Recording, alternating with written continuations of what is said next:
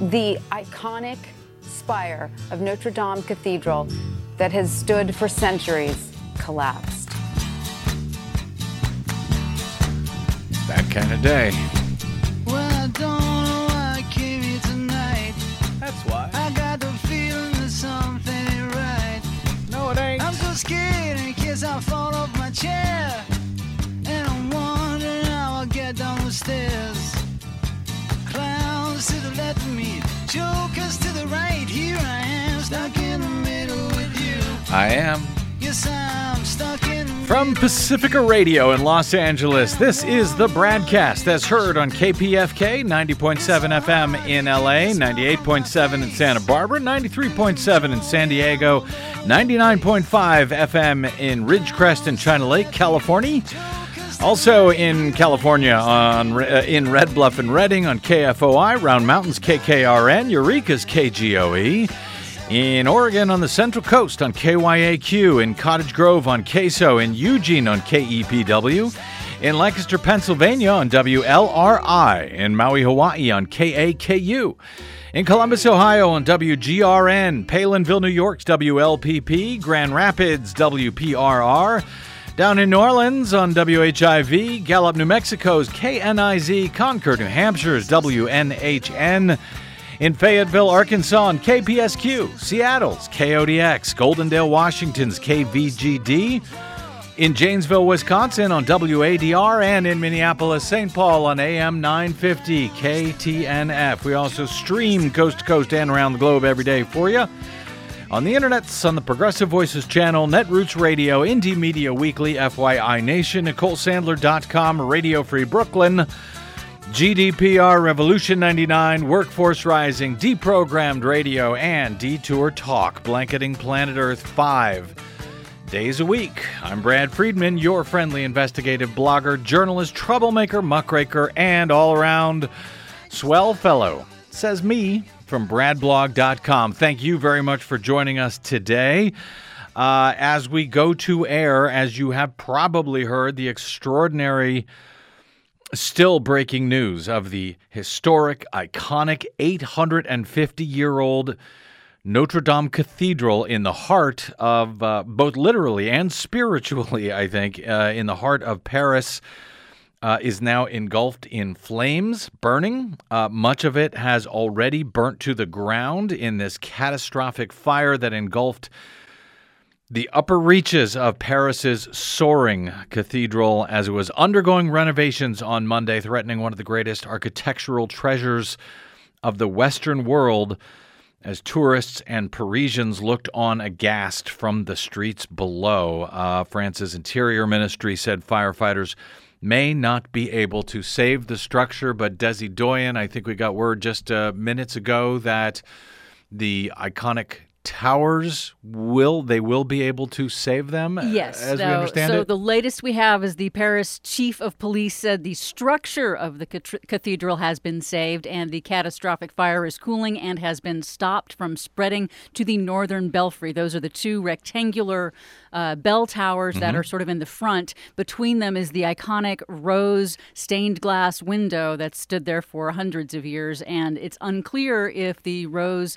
I, uh, the stained glass window, the rose window, Yeah. has been saved or not. But at least the bell towers, the northern bell tower, has been saved, and so they think that uh, the wooden frame of the cathedral is is probably completely destroyed. I mean, as darkness fell, these were Mm. amazing photos of the interior of the cathedral just lit by flame Yeah. and the entire roof of the structure appears to be, have been destroyed based on uh, drone flights over it. So, um, you know, about two thirds of the cathedral is destroyed. Um, we'll see what happens if they were able to save any of the priceless artifacts and artwork and uh, uh, other, you know, Mhm. Christian uh, relics that were stored there have been saved. They were trying to evacuate those uh, those items as well. So we we shall see.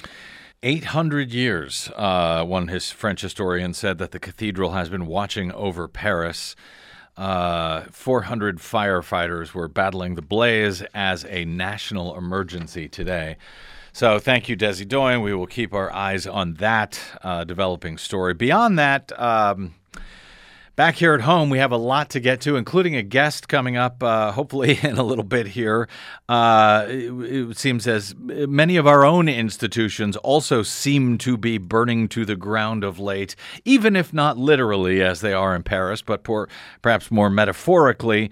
Uh, if you had uh, plans for this Thursday, you may wish to reschedule them at this point, and or make sure that your reading glass uh, prescription is up to date. Uh, or you may wish to make plans to do something else entirely on on Thursday. I don't know to avoid the inferno that will engulf DC. Um, and their media, the news media, justifiably uh, in this case, and much of the nation one way or another, as the Justice Department has announced uh, that they are anticipating a Thursday morning release of the public version of the report submitted by special counsel Robert Mueller.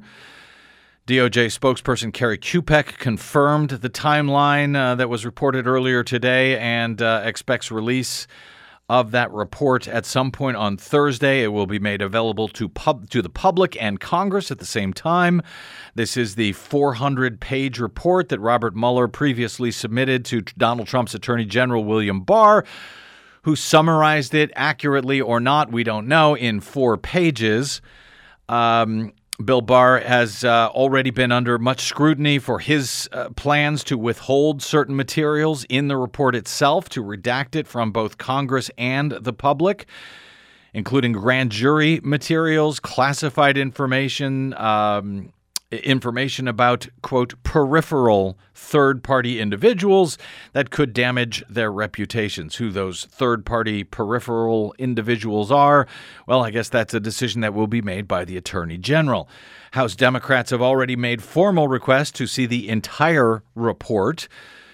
And they, ha- as has been the case in uh, with previous reports under Bill Clinton, under Richard Nixon, they have uh, floated taking the Department of Justice to court over full disclosure of its contents and the underlying evidence as well. That's coming up later uh, later this week. Now you know. Uh, in news of other institutions seemingly burning to the ground here in the U.S. today, uh, such as what used to be known as the rule of law, for example, your taxes may be due today. But the ever tremendously generous Democrats in the U.S. House Ways and uh, Means Committee have kindly extended the deadline for the IRS commissioner and apparently the Treasury Secretary. Uh, which, for some reason, inappropriately controls the IRS commissioner, uh, and the White House, which unlawfully controls both of them, seemingly on this matter. They have been given an extension until April 23rd to follow the rule of law and turn over to Congress six years of Donald Trump's tax returns, as required by U.S. federal law. For those folks who still believe in such quaint things, um, I'd hope to get on, uh, to more of that later, but I don't know if we will today. Either way, uh, we'll see what we have time for in a bit. Uh, as I note, I've also got a guest coming up momentarily, and I wouldn't mind opening up the phones if there's time left over. Our number will be, if you wish to jot it down, 818 985 5735. That is 818 985 KPFK, if I can get to that today. But quickly, in what I see as uh, related news to our. Uh, well, to all of this, to the sudden collapse of long, well respected institutions in this country. You may recall that last week, a 55 year old man from upstate New York was charged with threatening to kill Minnesota Congresswoman Ilhan Omar. The man from Addison, New York, allegedly made uh, this uh, threat to her during a call to the Democrats' office in Washington, D.C. on March 21. According to the court filing against this man, um, said uh, he, he apparently said to Omar's staffer who answered the phone, quote, Do you work for the Muslim Brotherhood? Why are you working for her? She's a effing terrorist. I'll put a bullet in her effing skull. Yeah, that's a pretty serious threat, I would say, uh, to anyone, much less a U.S. Uh, Congress member. When authorities went to the man's house, he seemed to know why the FBI wanted to speak to him.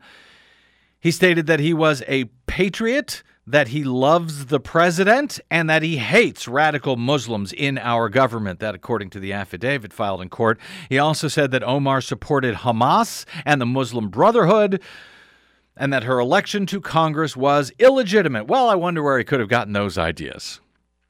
They don't mention it here, but I suspect the man was a Fox News fan. Uh, the man initially told authorities that he had told Omar's staffer that, quote, if our forefathers were still alive, they'd pull, put a bullet in her head. He denied that he called her a terrorist and that he threatened to kill her. I'm not sure that version of the story, however, may have served him any better, to be frank. But then, after he was warned that it was a crime, because apparently he didn't know, because apparently he's a Fox News viewer, uh, that it's a crime to lie to an FBI agent. They may not mention that much on Fox for some reason. After he was told that, he acknowledged that he may have said something to that effect. Uh, that uh, he, yeah, was going to uh, threaten to put a bullet in her head. A shotgun and 22 caliber weapon was found in his house. Uh, even though he first tried to claim that the firearms belonged to his girlfriend, then he later admitted they were his. I guess once he was reminded again that lying to the FBI is unlawful. The New York chapter of the Council on American Islamic Relations, or CAIR, characterized that as uh, this that incident a few weeks ago as yet another example of how President Donald Trump's rhetoric has emboldened bigots. CAIR New York's executive director said the political environment led by an Islamophobe in the White House has normalized hate speech and emboldened bigots in their actions. The rising threat of Islamophobia and white supremacy, uh, he said, must be taken seriously. We are thankful that law enforcement tracked this individual down before he could act on his hatred for Muslims. That event happened, uh, that arrest last week, uh, as authorities um, finally also arrested a man that they say was behind the burning of three African American churches in Louisiana over the past several weeks. The suspect in a string of fires that destroyed three black churches in rural Louisiana is the white son of a sheriff's deputy. The 21 year old man named Holden Matthews was jailed without bail on arson charges in connection with the blazes in and around uh, the city of Opelousas, uh, a city of 16,000, where uh, the flame gutted remains of the uh, three churches evoked memories of civil rights era violence. Louisiana's fire marshal said there was no indication that anyone else was involved, and the danger to the churches in the area was over once this man was apprehended. Matthews was arrested on three counts of arson of a religious building. A conviction could bring up to 15 years in prison on each count. The fires happened over a 10 day period after the uh, first blaze torched the St. Mary Baptist Church on March 26. Uh, days later, the Greater Union Baptist Church and Mount Pleasant Baptist Church uh, were all engulfed in flames. Matthews will remain in jail after a judge on Monday uh, denied him bond as state prosecutors added new charges declaring the arsons a hate crime, according to the Associated Press. The man entered his not guilty plea via video conference. From jail, the judge set a September trial date, and in denying bail, State District Judge James Doherty sided with law enforcement officials who said they worried Matthews would try to flee the area or set more fires. Federal officials also are, um, are said to be considering additional federal hate crime and arson charges against Matthews. Officials say the evidence they have against him was unequ- uh, uh, unequivocal but of course, those are just two of many recent crimes of late against various minorities in the U.S., with many of the alleged perpetrators aligning with white supremacists and other supporters of President Donald J. Trump. And in that atmosphere, over this past weekend, that same Donald J. Trump a metaphorical arsonist, if you will, if not an actual one, Donald Trump tweeted out a video to his millions of followers even after all of that has gone on that I, I, just described, and that's really just only a part of it, but even after that, he tweeted out a video to his millions of followers with an out of context comment from freshman Congresswoman Ilhan Omar, who had recently been threatened with a bullet through her effing skull. Uh, this comment uh, in this video was repeatedly played over and over again, never with the full context of the comment, and interspersed each time with news reports and video of the World Trade Center being attacked and collapsing to the ground on 9 11. In a tweet, this was a tweet from the president of the United States, suggesting that one of the two uh, of, of the first female uh, Congress members uh, of the Muslim faith was somehow involved in this incident, in, in, involved somehow in 9 11. He included his own thoughts in that tweet, typing in all caps, We will never forget. Congressman Omar today says she has faced increased death threats since Trump spread around that video that purports to show her being dismissive of the 2001 terrorist attack. She said this is endangering lives. She accused Trump of fomenting right wing extremism and said it has to stop. Her statement late Sunday followed an announcement by House Speaker Nancy Pelosi that she has taken steps to ensure the safety of the Minnesota Democrat and the Speaker's call for Trump to take down that video.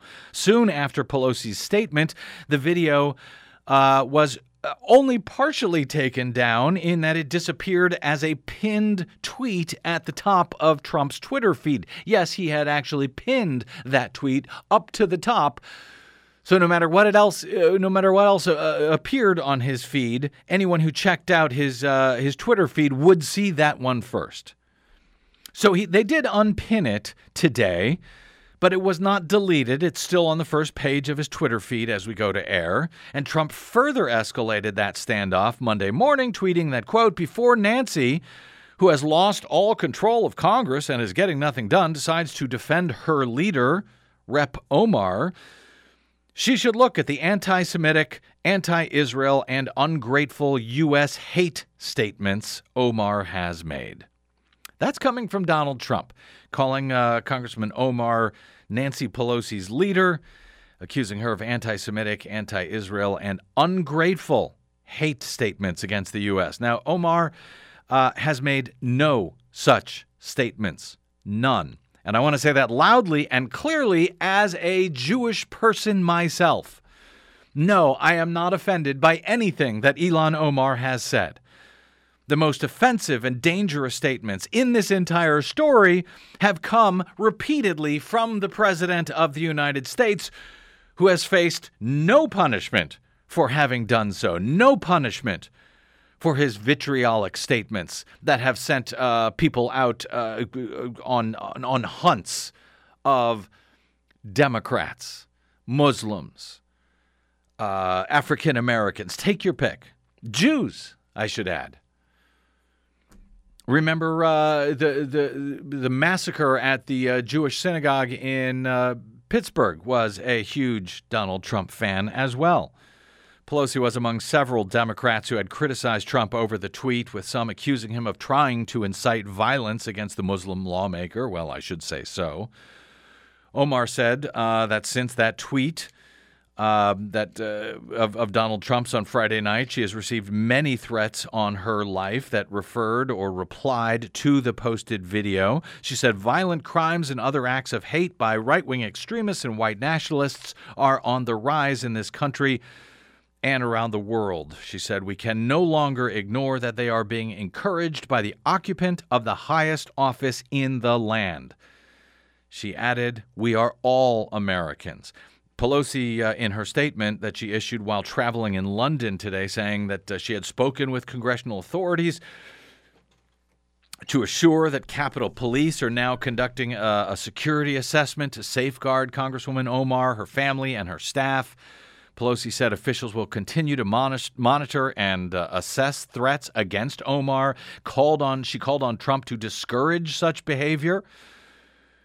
noting that the president's words weigh a ton and his hateful and inflammatory rhetoric creates real danger. The video in Trump's tweet included a snippet from uh, a recent speech that Omar gave to the Council on American Islamic Relations, in which she described the September 11 uh, attacks, uh, terrorist attacks uh, on the World Trade Center. And since AP, while pointing out that the comments from Omar that Trump's video used over and over again were taken out of context, the words that were used over and over again were, quote, some people did something. That's what Omar said. Uh, they were taken out of uh, out of co- uh, out of context, and AP failed to offer the actual context in their coverage of all of this, at least today. Specifically, Omar said during her remarks, "quote far too long, we Muslims have lived with the discomfort of being a second class citizen, and frankly, I'm tired of it, and every single Muslim in this country should be tired of it. CAIR was founded after 9 11 because they recognized that some people did something and that all of us were starting to lose access to our civil liberties. Harmless enough, but Fox News and the right and Donald Trump have been stripping it out of context to spin Omar's phrase, some people did something, as if she was dismissing or minimizing the significance of 9 11 for both the victims and the country which, as Zack Beauchamp uh, notes at, at uh, Vox.com, is not remotely accurate if you watch the full video, in which, for example, at the end, she speaks movingly about how America's national values motivated her family to immigrate to the U.S from Somalia when she was a child. She's now the first Somali American to serve in Congress, and she uh, noted at the end of that speech, quote, as an American member of Congress, I have to make sure I live up to the ideals of fighting for liberty and justice. Those are very much rooted in the reason why my family came here, she said. But to Trump, taking her words out of context, implying that she is a terrorist, that's just another day and another way to try and help enrage his brain poisoned base to help him w- win re election next year. That's all that's about. In response, newly declared and currently surging Democratic presidential candidate Pete Buttigieg, the mayor of South Bend, Indiana, and an Afghan uh, war Afghanistan war vet himself, offered a tweet thread in which he noted that after 9 11, we all said we were changed, that we were stronger and more united. That's what Never Forget was about. Now, a president uses that dark day to incite his base against a member of Congress as if for sport, as if we learned nothing that day about the workings of hate. That day, Buttigieg writes, Some people did this. They killed thousands of Americans in order to try to make us smaller, more divided, and less free, to weaken us by distancing us from our own values through fear and anger. This is the function of terrorism, he wrote. I served overseas at risk to my life in the struggle against terrorism, but it can only be fully defeated if we have leaders at home who diffuse its capacity to sow hate, hate against Islam or against any number of, quote, others. The president today made America smaller writes Buttigieg. It is not enough to condemn him. We must model something better. The threats against the life of Ilhan Omar make clear what is at stake if we fail to do this and to beat back hate in all of its forms. That was Pete Buttigieg over the weekend on Twitter. Trump's tweet was uh, posted atop Trump's Twitter, as I said, uh, atop of his feed for much of Sunday. It had more than 9 million views and remained lower in his feed after Pelosi requested the video be pulled entirely.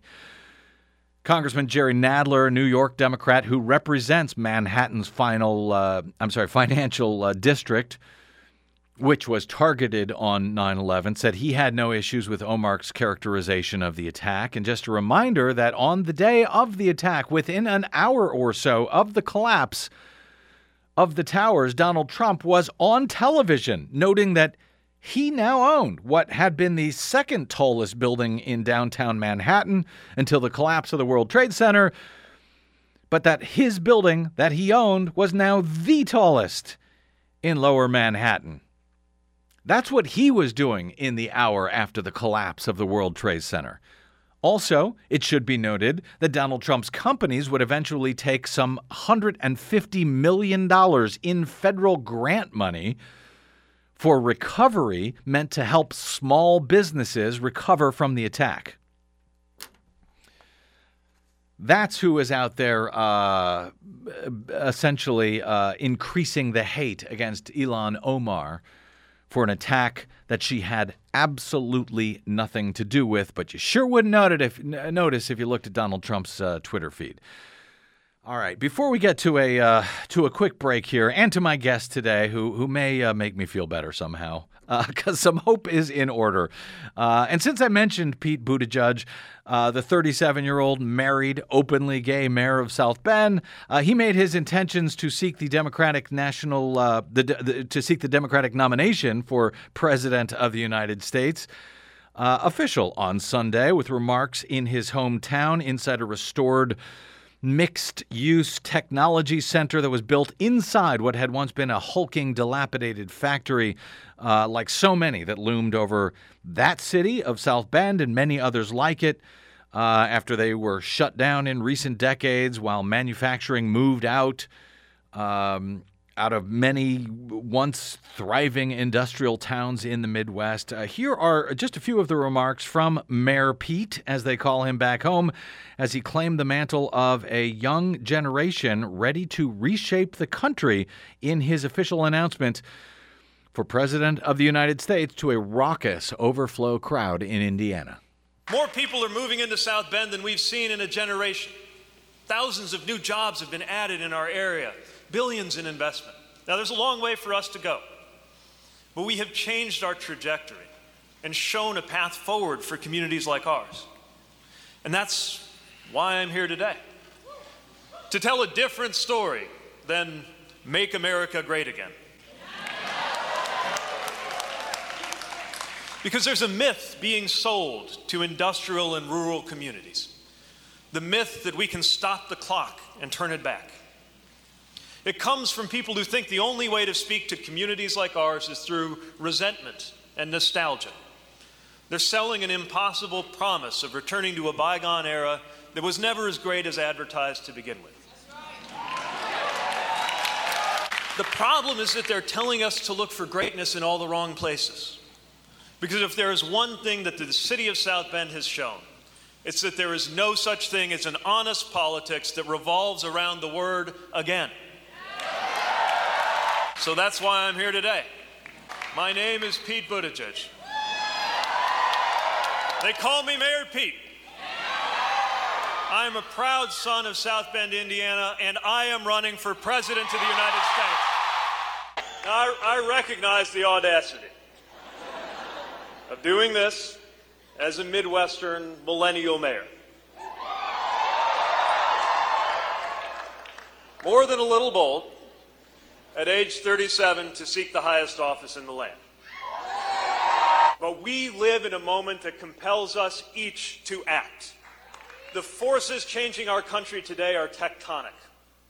Forces that help to explain what made this current presidency even possible.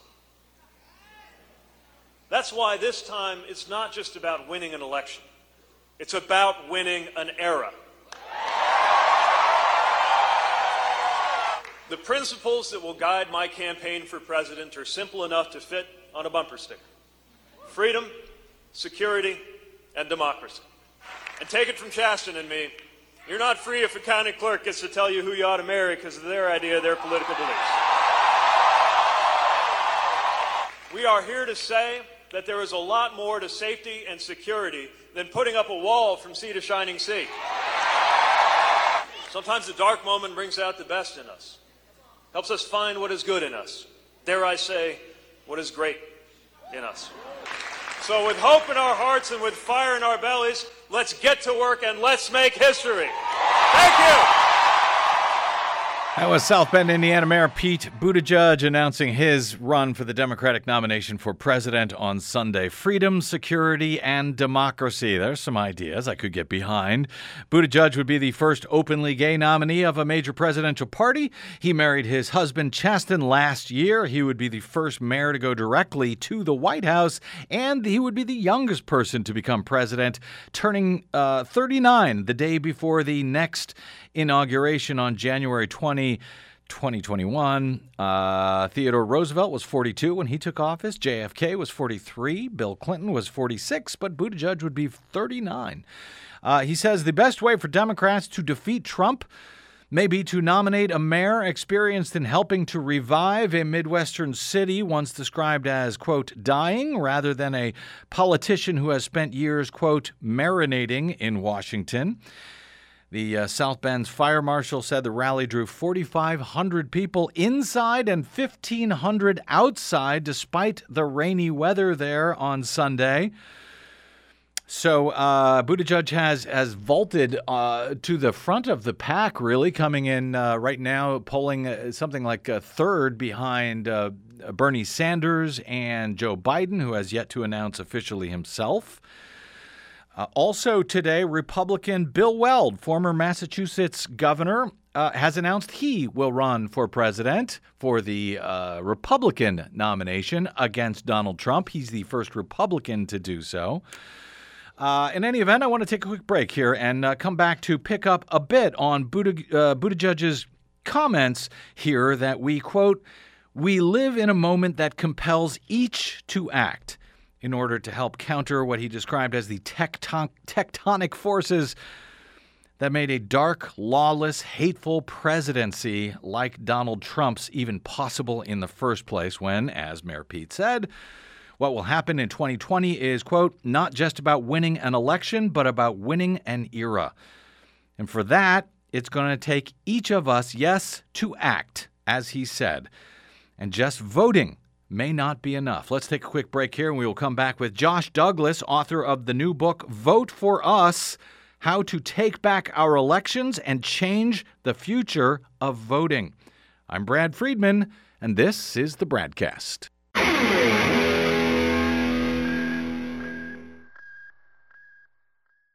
Hey, this is Brad. If you haven't noticed by now, it's no easy feat finding facts, real facts, not alternative facts, over your public airwaves.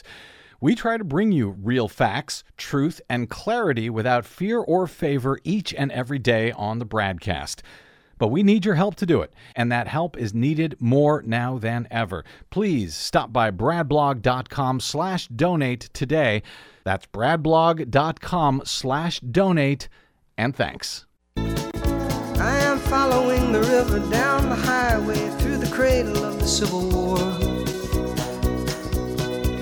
I'm going to Graceland, Graceland, to Memphis, Tennessee. I'm going to Graceland. Yes, we are. Welcome back to the Bradcast. Brad Friedman from bradblog.com. Hey, Desi Doyen, uh, Yes. old riddle. An old riddle that I used to love. It was my favorite riddle as a kid. I love this one. You ready? Uh, what did Tennessee? I don't know, but that sounds that doesn't You don't even know what that means. No. What did Tennessee? Uh, the same thing, Arkansas. Oh, okay. That made great sense to me as a kid. I thought it was hilarious. Good kid and, joke. and it actually makes even more sense today with what's going on in the news. Uh, so let me start in Tennessee by way of introducing my guests momentarily here. Um, Tennessee has one of the lowest voter registration rates in the country, according to Pew's Election Performance Index. Soon, however, it could get a lot harder to help people to register there to vote, according to CNN. Tennessee is currently 45th among the 50 states for its voter registration rate, and yet Republicans in the state now want to make it even worse, apparently. A bill currently making its way through the Tennessee legislature would impose new restrictions on groups that hold voter registration drives, subject them to potential jail time and massive fines. Under one of the provisions, for example, individuals or organizations that uh, submit a certain number of quote unquote deficient voter registration applications, forms that are uh, incomplete or contain incorrect information in some fashion, they could be hit with fines from 150 to $2,000. Submitting more than 500 deficient forms could result in a fine of up to $10,000. Now, mind you, if a voter registration group gets an application from someone, from anyone, they must turn it in to officials by law, even if there is something left off of it that would uh, deem it as deficient in some fashion by uh, by officials, or if it had incorrect information, or if, let's say, I wanted to embarrass a voter registration organization, all I would have to do is get together and submit 500 uh, uh, deficient voter registrations, and then that group would be fined up to ten thousand dollars. Forms would have to be delivered or mailed within 10 days of being collected. Before holding a drive, organizations uh, uh, registering 100 or more people would have to go through all sorts of steps. They'd have to provide county election officials coordinator with contact information for the people conducting the drive, notify the coordinator about where the drive will be held. They have to complete voter registration training through a coordinator file a sworn statement abiding by all voter registration laws. In other words, they're trying to make it as absolutely difficult as possible. And uh, they will, uh, if you violate this, you can be guilty of a Class A misdemeanor, which is the most serious misdemeanor and is uh, punishable by up to 11 months and 29 days in jail. These new requirements are not meant to solve problems uh, with fraud or something in Texas. They are meant to make it harder to vote, period, particularly for a certain group of voters.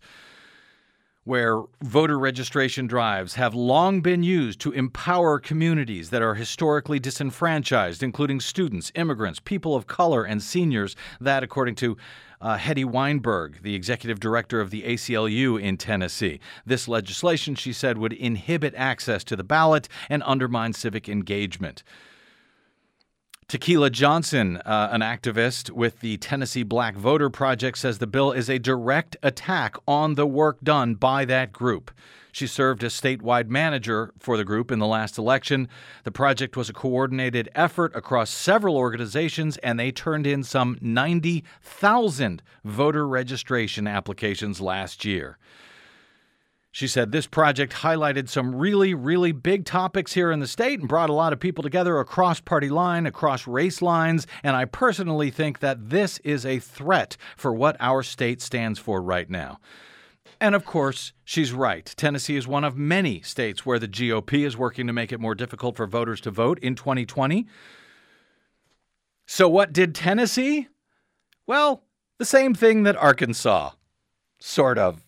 Uh, where it's not just who gets to vote, but what they get to vote on, which is now under fire by Republicans who control the state legislature there angry that voters passed a ballot initiative to increase the minimum wage in 2018, Arkansas Republicans are now using their legislative majorities to put a constitutional amendment on the ballot in 2020 that would make it vastly harder for progressives, but not for so called conservatives to ever put a measure on the ballot again, according to Stephen Wolf over at Daily Kos Elections. Uh, currently, to put a measure on the ballot in Arkansas, organizers must gather a number of voter signatures that are equal to a certain percentage of the uh, vote cast in the most recent gu- uh, gubernatorial election.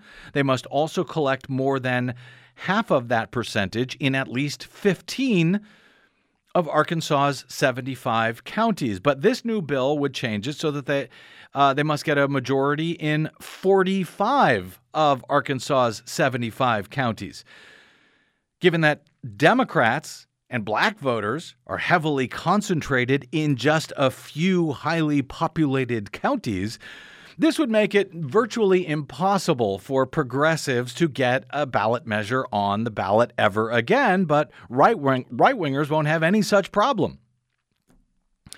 Uh, it would also uh, restrict the uh, the uh, the ballot initiative uh, pro- uh, process in other ways as well. Taken together, these provisions could prove prohibitive. He says for progressive ballot measures, but not for conservative ones. Arkansas isn't the only state where Republicans are retaliating against the voters for passing progressive ballot measures in 2018.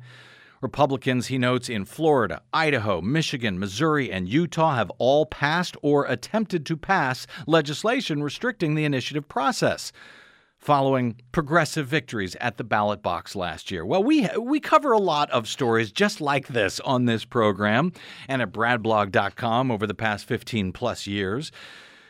At the same time, however, there are a lot of folks, often just regular old citizens who have as Mayor Pete described in that uh, segment we played, who have been compelled to act to counter these forces. We often discuss efforts to make registration and voting more accessible and overseeable with federal legislation, but uh, that's been mired uh, in politics in D.C. for years. It shows no sign of getting traction with Republican control of the U.S. Senate right now.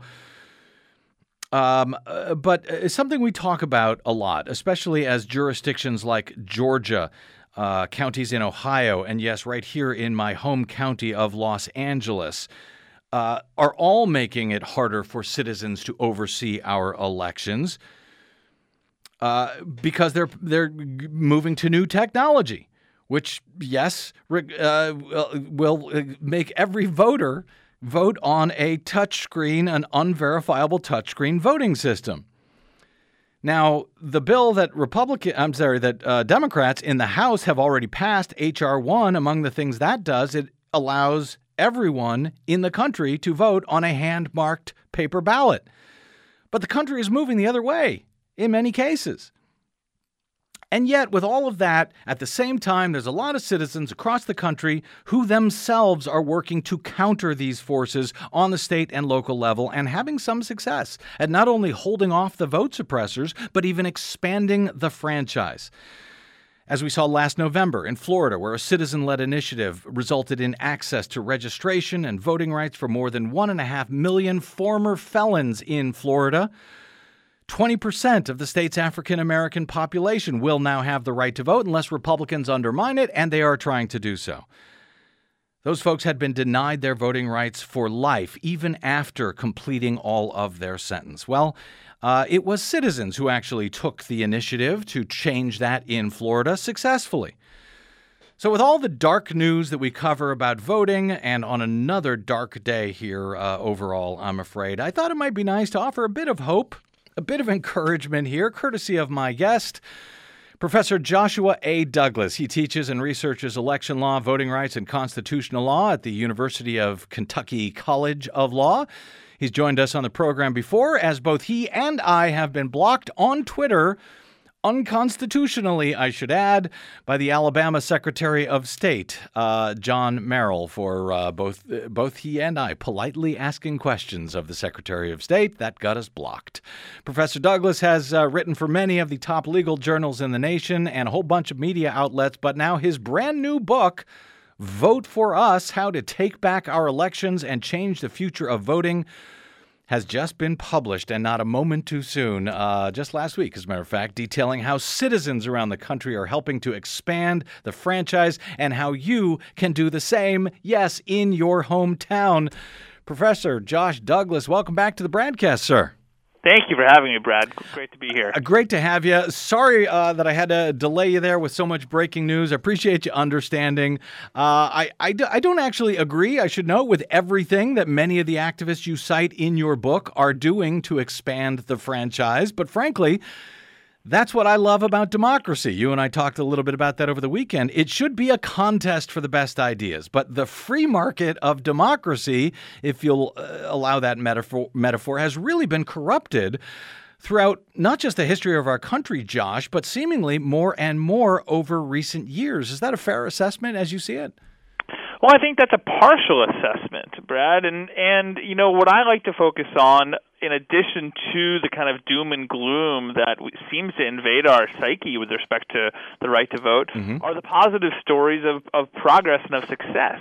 Uh, as you know, you know, you know, you and I don't necessarily agree on every proposal, but I, I hope that we can all agree that there's power in these inspiring stories Mm-hmm. that I tell in the book about ways to make our voting process more convenient and, and more inclusive. And so, you know, we can quibble about some of the details, but hopefully the overarching message that we need to take back our elections through local grassroots work can really take hold. Yeah, and I agree with you. And I think the book does provide a great deal of hope and encouragement along those lines. So, since we're short on time today, what give us an example of some of these success stories that you highlight in your book, Vote for Us, that might inspire some of the folks listening today? Because a lot of these, you know, uh, there's a lot of groups out there uh, taking on these efforts, but in many cases, it's just single individuals who step up and uh, either start their own group or start their own initiative. Yeah, uh, let me highlight two very quickly Sure. for you. The first is the it comes from the prologue, and it comes from my home state of Kentucky, which has one of the worst felon disenfranchisement laws in the country. Felons are disenfranchised for life, and yet this amazing individual named West Powell decided to speak up.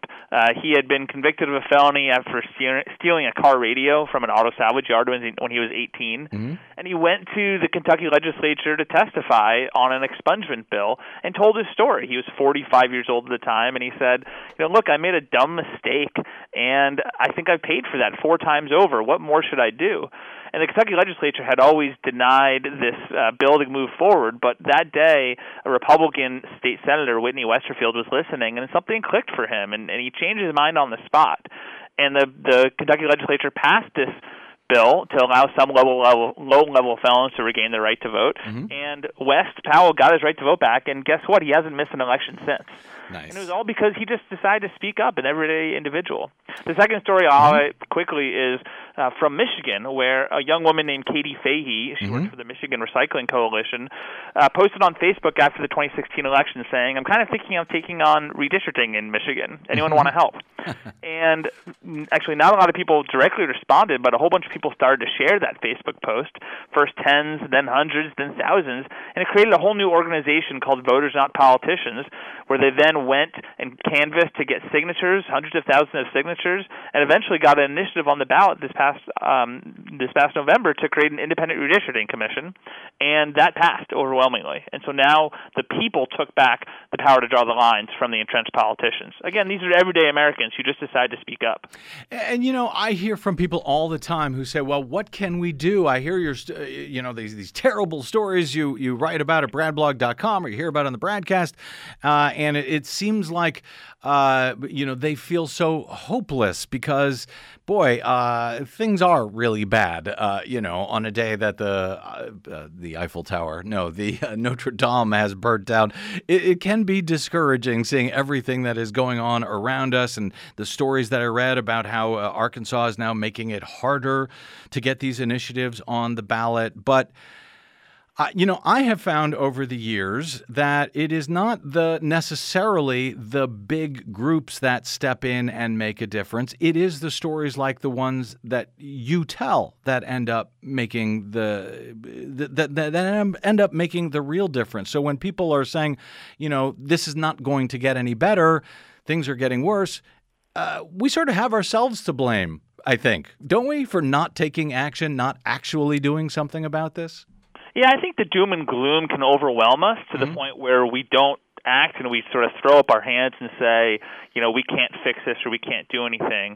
And so that's really one of the main points of the book is to demonstrate these amazing individuals who are just everyday Americans. And mm-hmm. yet I call them democracy champions because they've decided to do something in their local communities.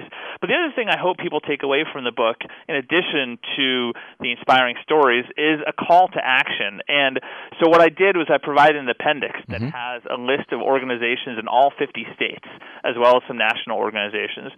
So no matter where you are, if you read this book and you get to the end, and hopefully you feel inspired the same way I was when I interviewed these people to take action, you can flip back to the back of the book and find your state and find three or four organizations to call and, and get involved. Yeah, and I really appreciate that uh, because I have people asking me all the time, what can I do? Well, one thing you could do now is you could buy uh, Josh Douglas's book, Vote for Us How to Take Back Our Elections and Change the Future of Voting, and jump into one of these uh, many ongoing efforts, and they may inspire you to, uh, you know, see something that's going on in another state and do it in your state uh, as well. Josh, uh, we we talked.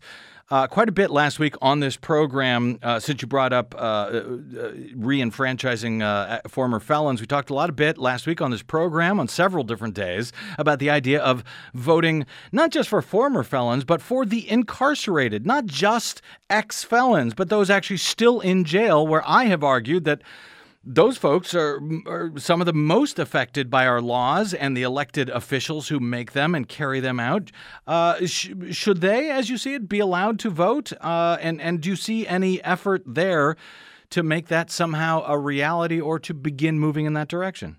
Yeah, I do think they should be allowed to vote. You know, felon disenfranchisement is a legacy that really is rooted in in racism and, and Jim Crow laws. Uh, two states do allow current prisoners to vote, Maine and Vermont, Mm-hmm. and you don't see democracy breaking down in those places. And I do think there's a, a movement. We see. Well, I don't know. They did elect Paul LePage uh, twice in a row, Josh. So that Well, might kill did. your argument about democracy. And but go ahead. Okay. Uh, well, but you know, there's some other forces that go there. Now, Maine has adopted ranked choice voting, uh, which I know you and I have debated a little bit, Right. but I think that will at least avoid that kind of result potentially. Mm-hmm. Um, but but in any event, I do think there's a movement, and you see some of the presidential candidates Mm-hmm. talking about this, uh, about how prisoners should be allowed to vote as well. Um, and more broadly, to talk about sort of voting rights in general, I think it's really important to see some of the presidential candidates focusing on democracy issues. Mm-hmm. Um, you mentioned Mayor Pete before I went on today. Uh, one of the three pillars of his campaign, based on his launch speech yesterday, is democracy reform. Yep. Um, and so I think it's really important part to be part of the discussion. Again, we can quibble about different details, but this has to be the number one thing that we talk about, or at least among the top things we talk about. Ways to make our voting process fairer, more inclusive, more convenient, and you know, as I like to say, it should be the best ideas and the best candidates to win that win, and not the election rules. And I- think it's just so important the points you're making here because there is so many forces out there trying to take away the franchise, trying to restrict. And you underscore that there really are a lot of ways that uh, the right to vote has been expanded in years, automatic uh, voter registration in a number of states. Uh, you even talk about lowering the voting age to 16. Are you sure that's a good idea? And what would need to be done to accomplish that, Josh? I am, and you know why I know it's a good idea? Why? It's happened already in a few places. So it's the first place to do it uh, for local elections was Takoma Park, Maryland, and that was because of the advocacy of some local people, some an innovative council member, and some youth who went to the board of uh, education to talk about improved civics education in conjunction with lowering the voting age. Um, 16 to 17 year olds in Takoma Park vote about twice the rate of 18 to 24 year olds there. Uh, so we're talking about local elections, and I think this does have to be a local push, and so we can see it moving to other places. San Francisco almost passed lowering the voting age uh, in 2016, and they're likely to try to do so again, and I think it'll be successful. Uh, some other California cities have also looked into it. You know, one of the biggest predictors of whether someone's going to vote is whether they voted previously. Voting is habit forming, and so is non-voting. If you skip the first election when you're eligible, you're much less likely to become a habitual voter. So why not capture these individuals when they're cognitively capable of doing so. And I've looked into studies of cognitive brain science and brain development, and they're cognitively capable of doing so at 18. Uh, excuse me, at 16.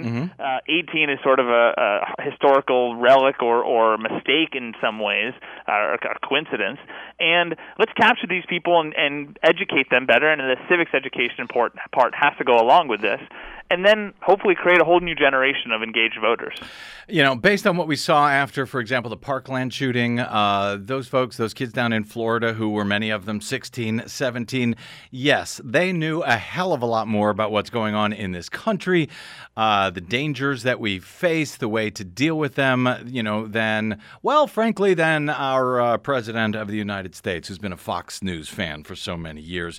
Uh, Josh Douglas, before I let you go, you're going to be out here in Los Angeles, I think, in the next few weeks giving a talk on the book, I believe, uh, June 20 at the last bookstore in downtown LA on Spring, uh, Spring Street. Am I right about that?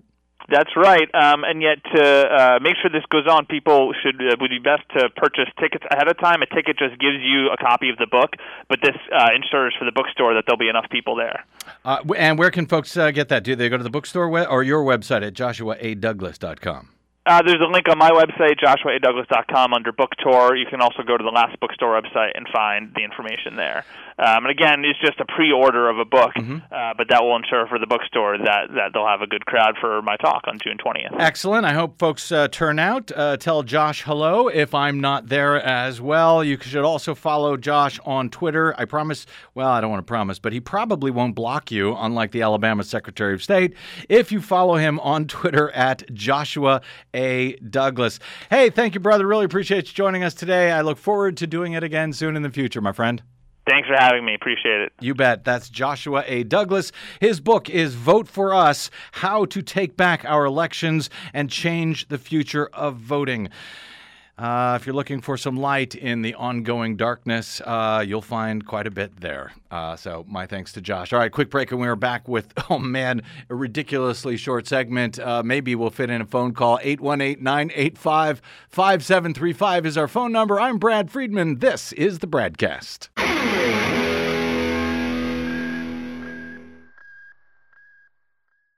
What the public hears on the public airwaves matters. At the BradCast, we do our best to bring you accurate news and analysis on the issues that actually matter, and we do it all independently without corporate or political influence.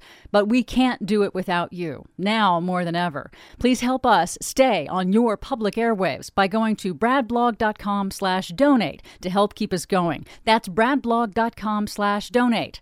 And thanks.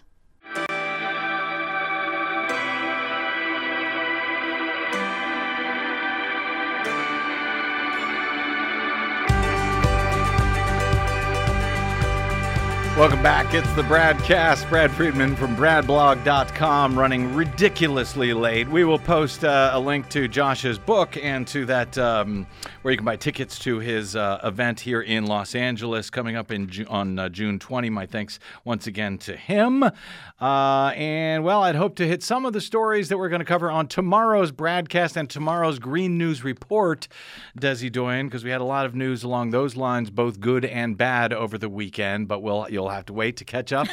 uh, that's all I can say. I know, it's been too Right there. busy today. Yeah, tune in tomorrow. All right, let me take one quick call because from the always reliable Mo in Long Beach. Oh, Morris, welcome to the BradCast, sir. What is on your mind, my friend? Brad, you know what the Bible and Donald Trump's taxes have in common? No, I don't. They both tell it all. Uh, the bigot in chief who governs by tweet is feeling the heat of the tax man who we.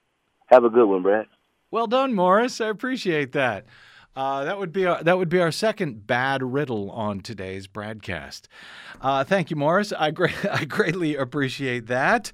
Uh, uh, and just to give you a teaser, by the way, since we were going to cover it, but we don't have time now. But just a teaser: Washington State.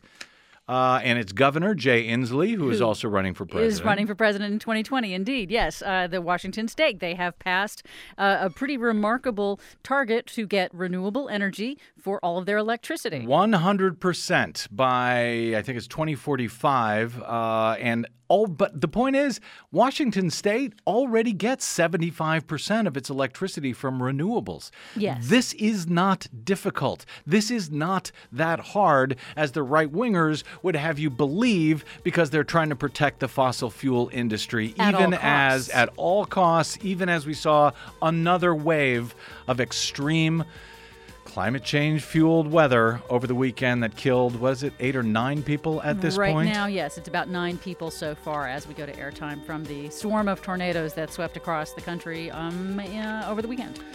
that story will continue on the next broadcast desi doyen our producer will be there and I hope you will as well. My thanks today to our board operator, D'Angelo Jones, of course, to my guest, Josh Douglas of the University of Kentucky, and to all of you for spending a portion of your day or night with us. Until Uh, oh, yeah, you can drop me email. I'm bradcast at bradblog.com. Find me on the Facebooks and the Twitters at the Brad Blog. Until we meet again tomorrow, I'm Brad Friedman. Good luck, world.